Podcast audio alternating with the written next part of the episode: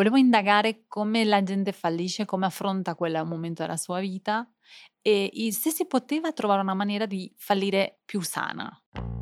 Hai mai provato a pensare qual è il significato di un evento? E soprattutto, cosa unisce davvero le persone? Ciao, io sono Stefano Brigli Bongi, co-founder di Kampai, e questo è Event Talks, il podcast sugli eventi. Kampai è la piattaforma amica delle aziende che vogliono pianificare i propri eventi in modo semplice e innovativo. In ogni puntata intervistiamo un ospite per farti raccontare il mondo degli eventi da chi li vive in prima persona e li organizza. Una nuova puntata ogni martedì alle sette. Clicca sul pulsante Segui per non perderti le prossime puntate. Il fallimento può essere trasformato in qualcosa di più? Ad esempio essere usato come un'occasione per creare community? Oggi portiamo una storia di successo che è radicata in un sacco di storie di fallimenti, che ha un grande obiettivo, quello di sradicare il concetto che una carriera o eh, diciamo un'impresa, fare impresa o qualsiasi tipo di attività legata all'ambiente lavorativo sia per forza definito da grandi storie di successo o addirittura grandi risultati ottenuti tramite sormontare grandi sfide. L'ospite di oggi ha portato in Italia un format che fa sposare fallimento e storytelling per creare qualcosa che fa venire fuori le persone eh, che hanno dei, delle paure o comunque che hanno dei sogni nel cassetto e che non esprimono per aver paura di fallire. Con noi oggi c'è Montserrat Fernandez Blanco. Benvenuta Montserrat. Ciao, grazie a te di ospitarmi. Montserrat Fernandez Blanco, tra l'altro founder di Diagonal e ovviamente porta in Italia il format delle Fuckup Nights, soprattutto qui a Milano. Non so se ci puoi raccontare qualcosa di queste Fuckup Nights, che cosa sono? Allora, le Fuckup Nights nascono in Messico. Allora, raccontano i founder, che, perché sono cinque fondatori, che era una serata, quella quando sei vicino ai trenta anni, e comincia a fare i primi bilanci.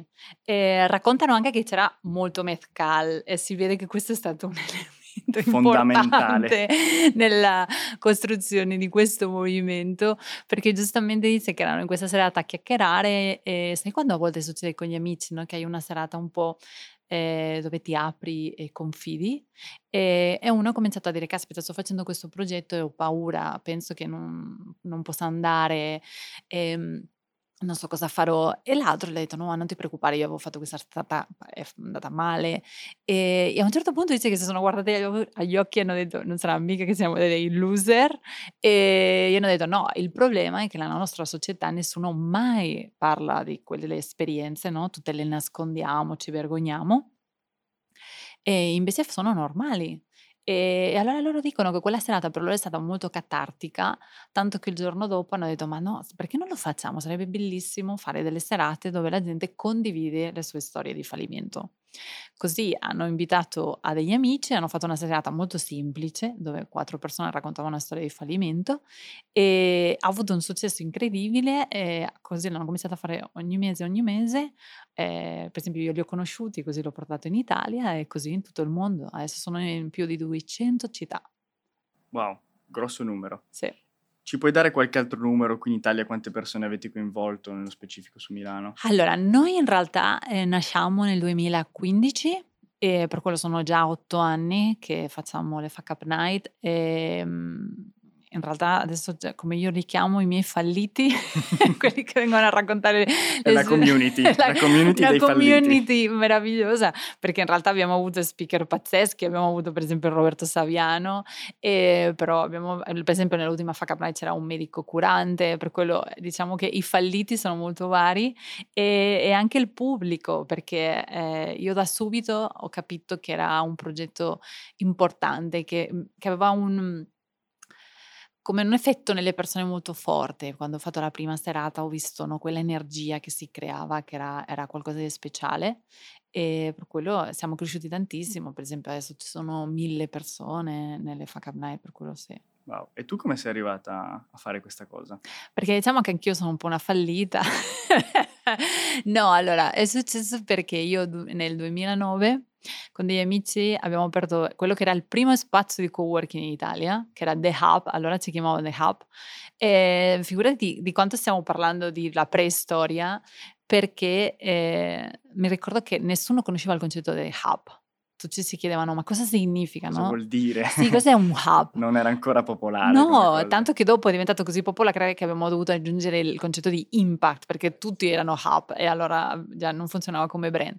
Però allora noi siamo partiti in un momento dove il mondo delle startup non era conosciuto. Mi ricordo anche noi stessi quando raccontavamo il nostro progetto, noi dicevamo che era volevamo fare un spazio con delle, per, per delle persone con delle idee, che io mi ricordo che la gente ci guardava, ovviamente figurati i finanziatori, che chi ti finanzia un progetto così? Ma in che senso? Ma che idee? Sì, tipo, è, è la cosa più fumosa al mondo, no? Sì, grigio eh, totale. Sì, mi ricordo che ci diceva, ma scusate, voi state volendo fare una biblioteca a pagamento, nel senso, perché dovevo far, pagare qualcosa che è un servizio che già ho gratis? Ma perché il termine startup nessuno lo conosce, cioè, lo dicevi e non suscitava no, niente. E cosa succede? Che in realtà è che quello è molto interessante per analizzare il concetto di innovazione, no? Quando tu veramente stai costruendo un nuovo bisogno che non esiste. E noi avevamo questa visione perché pensavamo, eravamo molto giovani e quando abbiamo cominciato a lavorare abbiamo capito che il mondo del lavoro non è che stava funzionando tanto, che invece adesso se ne parla tanto anche nelle aziende, no? Di cambiare la cultura del lavoro. Invece noi allora già avevamo questa visione da ragazzi di dire, secondo me non funziona, dobbiamo creare anche nuovi spazi per lavorare. Per quello era una visione ehm, che era giusta, però per portarla molto a casa beh, come tutte le cose difficili innovative, super difficile. Per esempio noi abbiamo rischiato il fallimento il primo anno e io avevo dei risparmi che ho speso e, e mi ricordo che dopo un anno io mi sono ritrovata che ho dovuto cominciare a lavorare con catering nel weekend perché non avevo soldi e, e per esempio è stato un momento molto difficile anche personale. E per quello io lì ho cominciato a dire ma come mai noi mai parliamo di quella parte lì? E lì peraltro è stato il boom del mondo delle startup della Silicon Valley, quando ho cominciato tutta questa narrazione vincente di ma tutti vogliamo essere Mark Zuckerberg, Steve Jobs eh.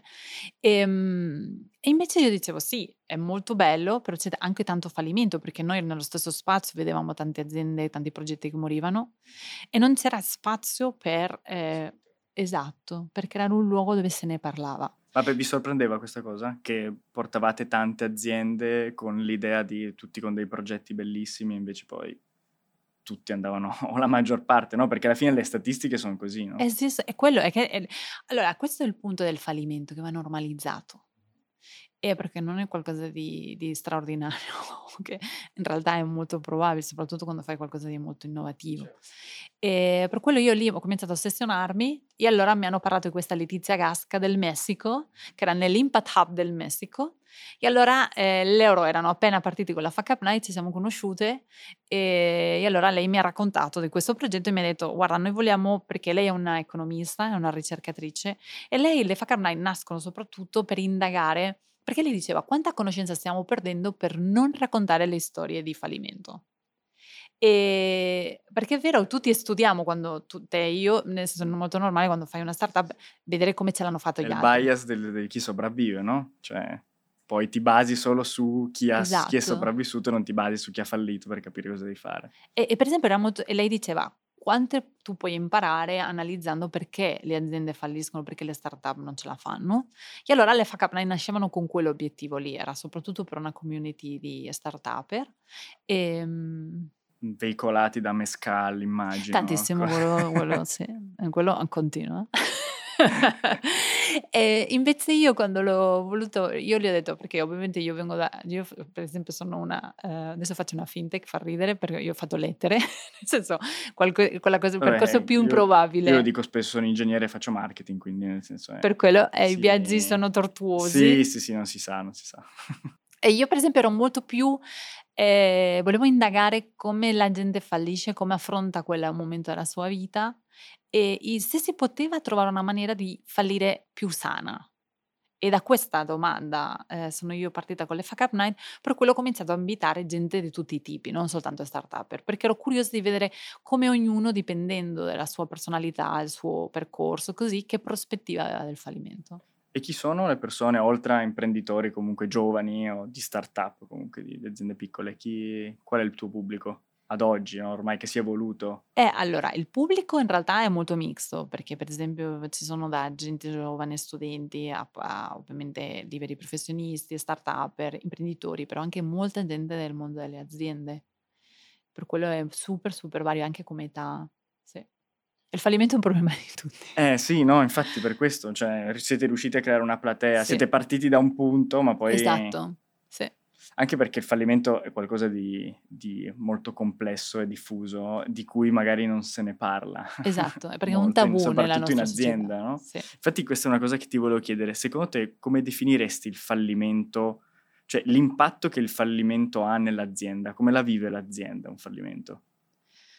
Allora, il problema principale del fallimento nella nostra società è che è identitario, nel senso che il, il meccanismo che abbiamo creato, che è un po' perverso e che ha delle conseguenze molto enormi, è che noi riteniamo che noi siamo dei falliti, è qualcosa che ti rappresenta e racconta chi sei, è come noi dividiamo il mondo fra falliti e, per, e vincitori, no?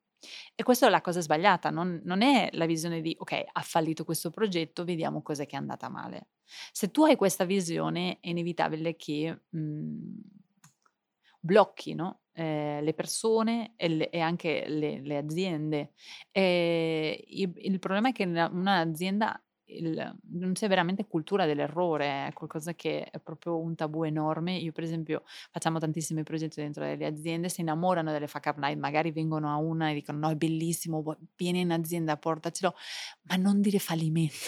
Non usare allora quella devo, parola non usare lì. Quella parola dico va bene, cosa dico? Tipo errore, ostacolo, un successo difficoltà. Mancato. E allora eh, la dice lunga, no? Di quanto sì, eh, sì. Noi crea questa parola.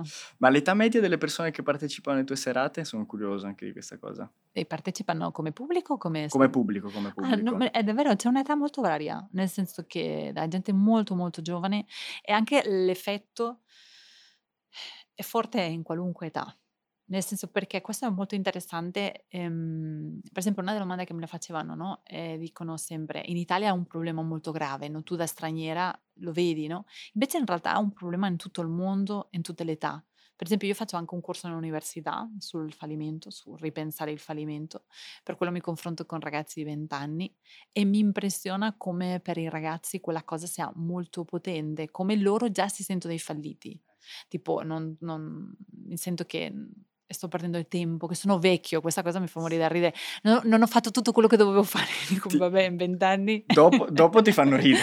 Sì, dopo, no? Ti fanno ridere, è vero che quando sei lì quando sei lì magari anche tu l'hai detto, no? Certe sì, cose, però dopo vero. No, ti chiedo il tema dell'età perché ehm, c'era un, una, uno studio tra l'altro abbastanza recente sul duemilaventitré eh, di come ehm, sia millennial che Gen Z, mm-hmm. che ormai stanno anche avendo entrambi un approccio al lavoro abbastanza strutturato, perché ormai anche i, i Gen Z si stanno avvicinando sempre di più al mondo del lavoro, entrambi vedono l'azienda in maniera completamente diversa rispetto a prima, sempre più esigente su alcuni punti di vista. E questo studio qua dice una cosa molto interessante che si ricollega al tema del fallimento, cioè il fatto che ehm, più o meno la metà delle persone intervistate in, questo, in questa indagine dice che prima di scegliere l'azienda in cui andare a lavorare, anche se vengono chiamati dall'azienda stessa, devono avere un allineamento etico e di valori. Okay? E il fatto che il fallimento, che sia una cosa così comune e anche un tema di trasparenza, fammi dire, eh, sia qualcosa che l'azienda non, non, non rende esplicito, non condivide, è qualcosa che per le persone è problematico, cioè quasi da non scegliere l'azienda, un'azienda piuttosto che un'altra. E, e quindi questa, per questo ti chiedo l'età media, perché è una cosa che secondo me molto, su cui le persone, i giovani, le persone più giovani di oggi sono molto più sensibili, e magari le persone che non sono né Gen Z né millennial lo vivono già in una maniera un pochino, un pochino diversa, no? Quindi questo è un, è un tema, secondo me, a livello anche di cultura aziendale, un lavoro che tu fai che è una cosa molto importante. Perché la differenza è che le persone più adulte lo vivono come un tabù, qualcosa che fanno su- moltissima fatica a aprirsi, andare anche verso quella parte di se stessi, no? Tantissimi, per esempio, questo è molto curioso, eh, questa è una domanda che mi fanno sempre, no? Eh, come scegli i falliti? Perché questo, a volte succede questa cosa che è un po' imbarazzante. Perché che sono quelli che ti vanno a fare da speaker. Esatto, perché io ovviamente dovete immaginare che uno dei miei lavori è cercare falliti, nel Andare. senso che chiamo qualcuno e gli dico: guarda, sono Montserrat, faccio questo progetto eh, sul fallimento, eh, cerco persone che raccontano un, fall- un fallimento, bellissima, io ho pensato cosa. a te. Bellissima, prima l'impatto, poi dici non sai se essere sì, contento tipo... o se sentirmi insultato. Ah, ci sono persone che non la prendono bene, tipo ma scusa, e, e io sempre dico che in realtà la... bisognerebbe girare, il problema è quando non ti chiamo, perché io invece chiamo le persone che ammiro. Non è che io sono una Voltoi che sono lì, aspetta, tipo la signora Fletcher, no? Tipo, dove c'è il cadavere? No, in realtà io cerco le persone che ammiro e, e sono curiosa di vedere come loro hanno affrontato questo momento della loro vita. Per quello in realtà dovrebbe cambiare la, la visione che abbiamo, e la cosa curiosa che mi sorprende a me è che quando io a volte le persone dico qual è la tua storia di fallimento, tantissime persone mi dicono Eh, io non ho fallito, io non ho storie di fallimento, si, ci devono pensare. E questa è la differenza con le persone adulte, che non si erano, sono rapportati nemmeno con quella parte di loro, l'hanno proprio nascosta, l'hanno, proprio... l'hanno voluto negare sì, sì, sì, anche a se stessi. Invece i giovani, quello che dici tu, hanno una consapevolezza maggiore di che loro si sentono così e che vogliono fare qualcosa. Sì, poi anche tutto il tema legato alla salute mentale, esatto, no? Che, sì. che... che è un tema che, che ormai non si può più nascondere, no? Cioè no. come nascondere il sole con un dito, e quindi effettivamente le aziende per forza devono essere un po' più mm. proattive in questo, quindi esatto. è molto interessante il format anche per, per sensibilizzare, no? Quindi mi sembra un po' strano, no? Che l'azienda poi magari o ti chiama o, o, o in contatto con te dici però aspetta, non parlare del fallimento, non dire un'altra parola perché sennò... Però in realtà è interessante perché io parlo sempre con le aziende, eh, nel senso che Mm, questo progetto non è un progetto che tu possa vendere, nel senso convincere qualcuno, perché deve essere un progetto che arriva in un'azienda che è pronta e vuole fare questo percorso, perché ritiene che è importante. Sì, già parla tanto. Sì, sì, sì. sì e sì. cosa c'è che deve essere veramente un percorso, nel senso che magari hanno ragione loro che non bisogna arrivare così platealmente, perché magari le persone non sono pronte e allora quello che fai è creare più chiusura. Invece magari è un percorso che devi fare a piccoli step, no? Accompagnare per cambiare la cultura di un'azienda. Sì. Chiaro. Che poi tra l'altro una cosa che mi veniva in mente, no? Che ci sono fallimenti e fallimenti. Sì. No? Perché ci sono quei fallimenti che eh, magari stai facendo un'attività, Eh, sei responsabile tu, ma nessuno se ne accorge, quindi sai, sai tu, è una cosa più tua, no? Sai mm-hmm. che tu hai fallito in qualcosa, però effettivamente mh, non è qualcosa che impatta gli altri. Però poi ci sono dei fallimenti invece molto più grandi, no? Mh, ad esempio, poi sempre relativo al nostro tema, un evento, no? L'evento, se l'evento fallisce, non è che c'è control Z e hai fatto, no? Cioè, esatto. eh, il fallimento in, un, in una circostanza in cui non si può tornare indietro, in cui è buona la prima, forse è qualcosa di un pochino più grave, soprattutto se è alla luce del giorno uh, davanti a tutti. Forse sono quelle le cose più difficili da, da, da assimilare o da accettare, non so, non so come vedi questa cosa qua. Perché questo hai toccato un tema molto importante, ehm, perché allora io da quando sono partita a fare questo progetto, mi ricordo quando dicevo io voglio fare un progetto sul fallimento, sembrava che avessero tipo una malattia contagiosa, tipo fosse una leprosa, la gente faceva un passo indietro. Invece adesso è vero che è cambiato molto e in un certo senso sta diventando quasi una tendenza, no? Adesso tutti parlano di fallimento, però il punto è, secondo me, si sta cadendo una retorica che è quella di ma non ti preoccupare, che problema ma c'è, fallimento, porta al successo. No, nel senso che prima di tutto, secondo me, rompere il tabù del fallimento non significa dire che il fallimento non è un problema. Il fallimento è un problema. Se tu vieni a ascoltare le storie eh, da noi, eh, forse loro stanno condividendo i momenti più difficili della loro vita. Per esempio c'è Stefano Mirdi, che è un designer, che lui ha detto il fallimento è dilatato. Dice io per due anni mi sono svegliato nel fallimento.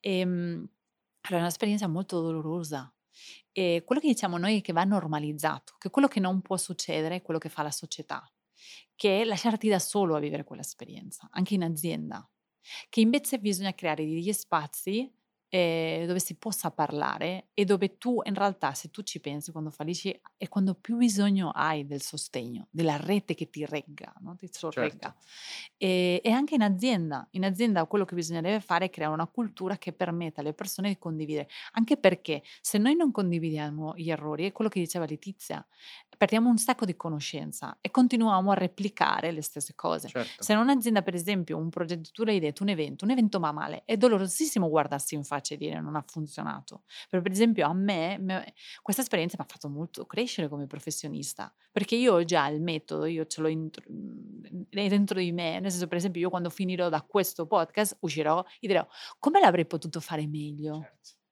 E questa fa veramente la differenza in un progetto, ti fa crescere tantissimo. Sì, che l'evento non è, il fallimento, scusami, non è qualcosa che effettivamente è un successo, perché quello è il nesso sbagliato, ma è qualcosa che ti insegna per poi, no? Che è il, po il concetto. E quindi qua è capire come riuscire a gestirlo meglio. E in tutto ciò, il tuo fallimento più grande? Guarda, io eh, c'ho un'infinità. Allora, mille, in, mille cioè, sì. Nel senso, fallisco tutti i giorni. E per, diciamo che eh, io l'ho fatta la Fuckup Night subito, okay. Tipo la, la terza o la quarta edizione l'ho fatta, perché se no mi sembrava che ero un'impostrice. Impostrice non so come è, impostora. Eh, impostora. Impostora, in spagnolo eh, funziona. Allora, ero un'impostora perché cosa c'è? Anche bisognava vivere quell'esperienza per sapere cos'è che vivevano gli speaker, no? Certo. E così era, io ero più brava a accompagnarle, a raccontare mm-hmm. la loro storia. E io sempre dico che la mia storia di fallimento, secondo me, è il fallimento vero, è il più, è il più drammatico, secondo me, è quello che veramente dobbiamo scardinare. Perché io in realtà eh, da sempre ho avuto una passione per il teatro, io ho cominciato a fare teatro a sei anni, era dove ero più felice, e, um, e crescendo, nel senso, io avrei dovuto fare quello, nel senso, io c'ho una Penelope Cruz dentro di me. E il punto è stato che man mano che crescevo, eh, diventavo adolescente, prendevo consapevolezza che c'era il giudizio del pubblico e ho cominciato a prendere paura. Fino a che una volta c'era questa opera di teatro eh, dove a me mi avevano dato la protagonista, era una parte pazzesca, era un concorso peraltro, per quello era quel momento che dici posso vincere l'Oscar. Proprio quello, proprio è, il momento, è il momento che sempre la mia, tutta la mia vita ho aspettato. Ti sei già vista già con la statuetta in mano. E allora mi ricordo che quando si è aperto il sipario, perché io ero sul palco, quando si è aperto la luce mi ha accecata, io ho perso il mio copione, ho perso completamente il copione. E lì ho passato dei minuti dove ho perso anni di vita e mi ricordo che mi dicevo io muoio, adesso muoio, adesso muoio. E dopo parlando con, perché io ho tornato dopo al teatro, però parlando anni dopo con dei professionisti mi hanno detto che quello è molto normale, succede tante volte, invece io l'ho vissuta malissimo. E è vero quello che mi hanno detto, che succede molte volte che quando ti danno la battuta allora tu riprendi il copione, mm-hmm. È stato un momento di blackout, è stato così e ho vinto pure il premio, però ah. mi ricordo che ero lì col premio e io ho detto eh, questo è troppo terrificante e eh, non posso, e io lì ho mollato. E questa secondo me è la peggior storia di fallimento che ci sia, che è quella di smettere di fare qualcosa per paura di fallire. E io credo che faccio questo progetto perché mi dispiace per tutti i progetti o magari le canzoni o le storie d'amore che non sono esistite perché la gente ha avuto paura di fallire. Beh, le storie d'amore che non sono esistite, Marino, quello, ovviamente poi tutto quello che ha a che vedere con...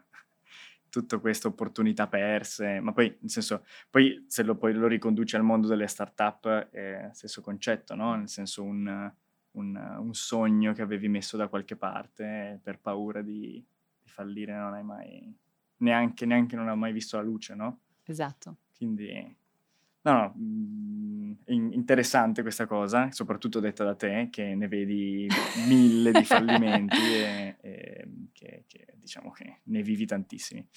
E, l'altra cosa che volevo chiederti era come è nata l'idea eh, di portare questa cosa dentro eh, alle aziende, eh, se effettivamente c'era, eh, c'è stata qualche richiesta da parte di qualcuno eh, e poi come secondo te ad oggi chi non ti chiede di portarlo in azienda vive il fallimento? Allora, in realtà è molto interessante perché io non avrei mai immaginato questa cosa qui. Sono stati loro che sono venuti a cercarmi, nel senso che, come ti dicevo, nel pubblico c'era tanta gente che lavorava nel... che so, che sono gente di azienda, e la prima è stata Unicredit. che è una dipendente che organizzava gli eventi, tutti i progetti di formazione dei dipendenti, e abbiamo organizzato una Fuckup Night dentro Unicredit e, e da lì hanno cominciato ad aggiungerci altre aziende e, e sono stati loro che sono venuti per primo e mi hanno fatto capire quanto era importante, e allora è stato molto bello perché è stato un dialogo con i dipendenti e con quelle esperienze ho colto di quanto poteva essere questo un progetto di impatto per il mondo aziendale. E secondo te le persone che non ti fanno questa richiesta, quindi le persone che diciamo che non vedono i grandi motivi per cui parlare del fallimento, come si comportano dentro l'azienda? Non so se hai avuto storie di persone che hanno fallito e hanno avuto delle brutte esperienze anche all'interno dell'ambiente lavorativo facendolo. Il problema di un'azienda che non accetta il fallimento è un rapporto, per quello ti dico che a me quello che mi ha spinto era quella domanda: si può vivere questa esperienza in forma più sana? Perché quando è malsano ha delle conseguenze enormi e, e soprattutto per le aziende oggi non se lo possono più permettere, nel senso che le aziende per tanti anni potevano fare più o meno la stessa cosa, invece adesso il mondo cambia così in fretta che tu devi creare veramente una cultura aziendale dove l'innovazione, la creazione, la creatività sia proprio il, il fulcro, no? Che sia il motore di quella, quell'azienda. Per quello è un peccato, nel senso non è un peccato, è un dramma secondo me, va bene che io sono ossessionata da questo tema, però secondo me le conseguenze sono tremende perché tu blocchi un'azienda o blocchi il ri- se tu per esempio non accetti il rischio, no? Che possano andare male le cose, è importante a volte che vadano male, io imparo quando vanno male le cose e prendo un'altra strada nuova. Per quello ehm, è anche quello che dicevi tu sul giovane, no? Che ambiente tu vuoi creare dentro la tua azienda? Per esempio vuoi creare un'azienda dove sia molto giudicante, dove la gente non si senta libera, non si senta che si può aprire? E queste sono domande che io inviterei alle aziende a farsi. A farsi. Benissimo.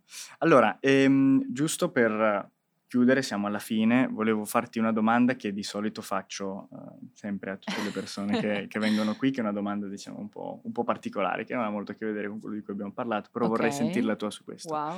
Se tu dovessi invitare tre mm-hmm. personaggi, okay. personaggi, persone, presenti o passate, wow, questo gioco è bellissimo, ad un evento per renderlo speciale, chi sarebbero? Uh, Urca, non so se è la risposta, però ovviamente io, il mio lavoro è fare eventi e io ti sempre dico che è un destino perché io ho una passione di catturare storie, no? Eh, ci sono persone che io le ascolto e dico no, no, questo è un... è come se... come se io facesse un museo, no? Raccolgo le storie e le, le cristallizzo, no? Per esempio adesso sto corteggiando tantissimo Marracash perché lo voglio. eh, Saviano ci ho prospettato sei anni, Marracash lo posso aspettare cinquanta, non c'è nessun problema, prima o poi lo prendo. Però se chiami Marracash e dice senti vuoi, siccome so che sei un fallito non so se la prende bene. Ma lui è meraviglioso perché io non lo, sc- non lo sconoscevo, eh, purtroppo già sai che noi ascoltiamo più Rosalia e altre cose, esatto. E io devo dire che grazie a lui ho, scon- ho conosciuto tutto il mondo del rap eh, italiano perché è stato un amico che mi ha mandato cosplayer e mi ha detto ma tu lo con- tu l'ascolti perché è te, e io allora l'ho ascoltato, i suoi ultimi due dischi è tutto il nostro pensiero, per quello quella sua storia la voglio, però dopo hai delle storie impossibili. Io vorrei Daniel Day-Lewis, però è impossibile perché lui non vuole mai fare queste cose, non perché per esempio Obama è una questione di soldi, devi pagare tipo centocinquantamila e ce l'hai, però c'è. E invece Daniel Day-Lewis non so cosa dovrei fare per averlo, per quello sì, ci sono storie, per esempio volevo Milan Kundera e quando è morto mi, mi ha spezzato il cuore perché ho detto no, no, no, non l'avrò mai, come se avessi avuto qualche possibilità, certo, di averlo, no, però è il problema finita. È stato che è morto, no, il problema è che non ce l'ho avresti mai fatta, comunque non so, migliaia. De, sì. De Luis finché è vivo riesce. De, ancora posso continuare a sognare. Cioè, puoi sognare sempre. Bene Montserrat, grazie mille, è grazie stato un piacere averti qui. Anche per se me. Le persone vogliono contattarti in qualche modo, scriverti per qualsiasi motivo, partecipare eccetera, come possono fare? Allora, eh, c'ho Instagram che è Montserrat Fernandez Blanco e invece la nostra pagina web è diagonal productions punto com E, e siamo lì per quello. Se hanno anche nomi di falliti che desiderano, che me li mandano. Esatto, se siete dei falliti e eh, volete partecipare, accetto volontari. Potete partecipare. Bene, grazie mille Montserrat. Dagli studiosi di Kampai è tutto, ci vediamo al prossimo episodio. Ciao. Se questo episodio ti è piaciuto, lasciaci una recensione o cinque stelline su Apple Podcast e Spotify. Visita il nostro sito web w w w punto kampai punto com. Vuoi iscriverci o proporti come ospite? Mandaci un'email a podcast chiocciola kampai punto com.